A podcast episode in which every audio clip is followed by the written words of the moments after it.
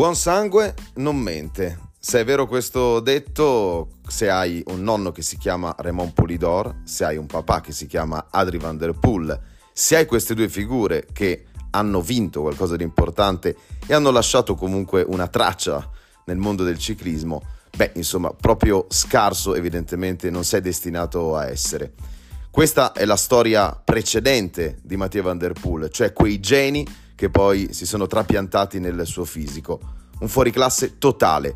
A 28 anni Van der Poel sta vivendo la stagione dei sogni, inaugurata con il successo del mondiale del ciclocross ai danni del solito rivale Wout van Aert e poi con il solito killer instinct del cecchino infallibile Milano-Sanremo, Parigi-Roubaix e mondiale di Glasgow.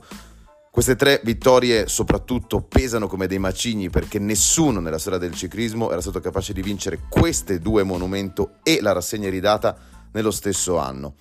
Mattia Van Der Poel, come ha ammesso anche lui candidamente eh, dopo la vittoria in Scozia, ha raggiunto tutto quello che poteva raggiungere su strada all'età di 28 anni, veramente pazzesco. Ricordiamo i due Fiandre, l'Amstel, la Strade Bianche, che cosa gli può mancare? La Liegi troppo dura, il Lombardia, eh, figuriamoci anche, e quindi adesso potrà solamente rivincere.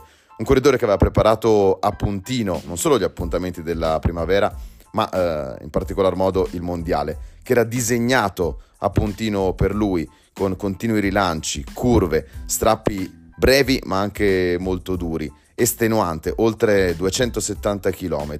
Sono arrivati alla fine quei quattro, i Fab Four in questo momento del ciclismo mondiale. Mancava Remco Evenepoel, il campione uscente, ma ci sta perché su quel tipo di percorso in realtà erano più favoriti i due con anche un retroterra legato al ciclocross, Van der Poel e Van Aert, guarda caso, primo e secondo, poi Tadej Pogacar, il numero uno assoluto del ciclismo mondiale, corridore universale che infatti ha fatto terzo, e Mats Pedersen che ormai non è ovviamente più una sorpresa, anzi uno dei corridori più forti eh, in circolazione.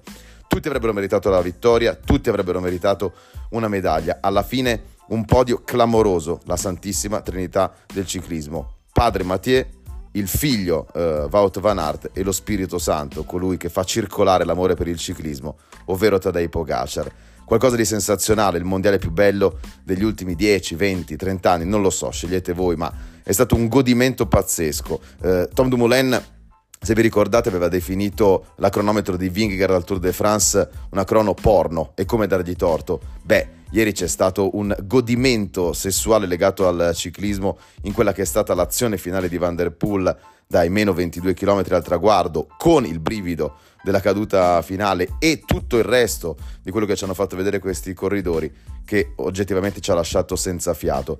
6 ore e 7 minuti di prestazione clamorosa, di telecronaca per noi, anzi 8 ore e un quarto, considerando l'interruzione di oltre 50 minuti il prepartita, ma ne valsa la pena. Il tempo è scivolato via in maniera leggera eh, e impressionante non c'è stato un attimo di respiro da quando la gara è entrata nel circuito di Glasgow, perché dai meno 150 km la Danimarca ha subito voluto lanciare un segnale di voler fare la corsa dura. Poi ci hanno provato tutti, Van der Poel, Van Aert, Pogacar, Pedersen più volte, anche Remco e Venepool, pur nella sua giornata non più brillante, ha dato un paio di accelerazioni. Insomma, eh, siamo rimasti incantati ancora una volta di fronte allo spettacolo del ciclismo. Van der Poel ha ottenuto adesso 44 vittorie in carriera, ma sono tutte eh, veramente pesanti. Aggiungiamoci eh, anche la conquista della maglia gialla al Tour de France, altra cosa che uno può raccontare ai nipotini. E da lassù suo nonno Pupù, l'eterno secondo, sa già che il nipote è nell'eternità, nel gota del ciclismo per sempre. Altro secondo posto per l'eterno secondo, ormai certificato Wout van Aert, che è stato impressionante, ma aveva una super squadra al fianco, eh, il Belgio.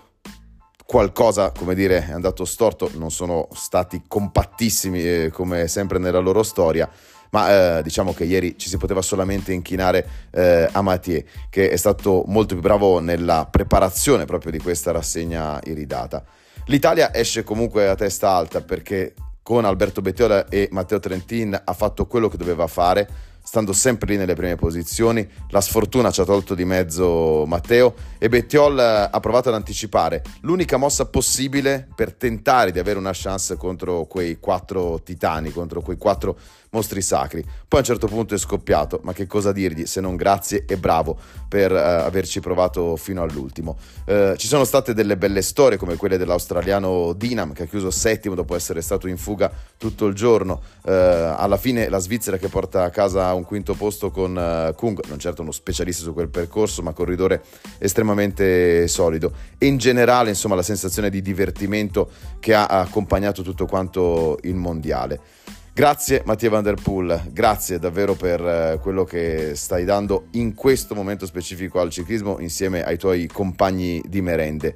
E adesso un po' di riposo per tutti, soprattutto per questi interpreti, ma il grande ciclismo prosegue con la Vuelta di Spagna il 26 agosto.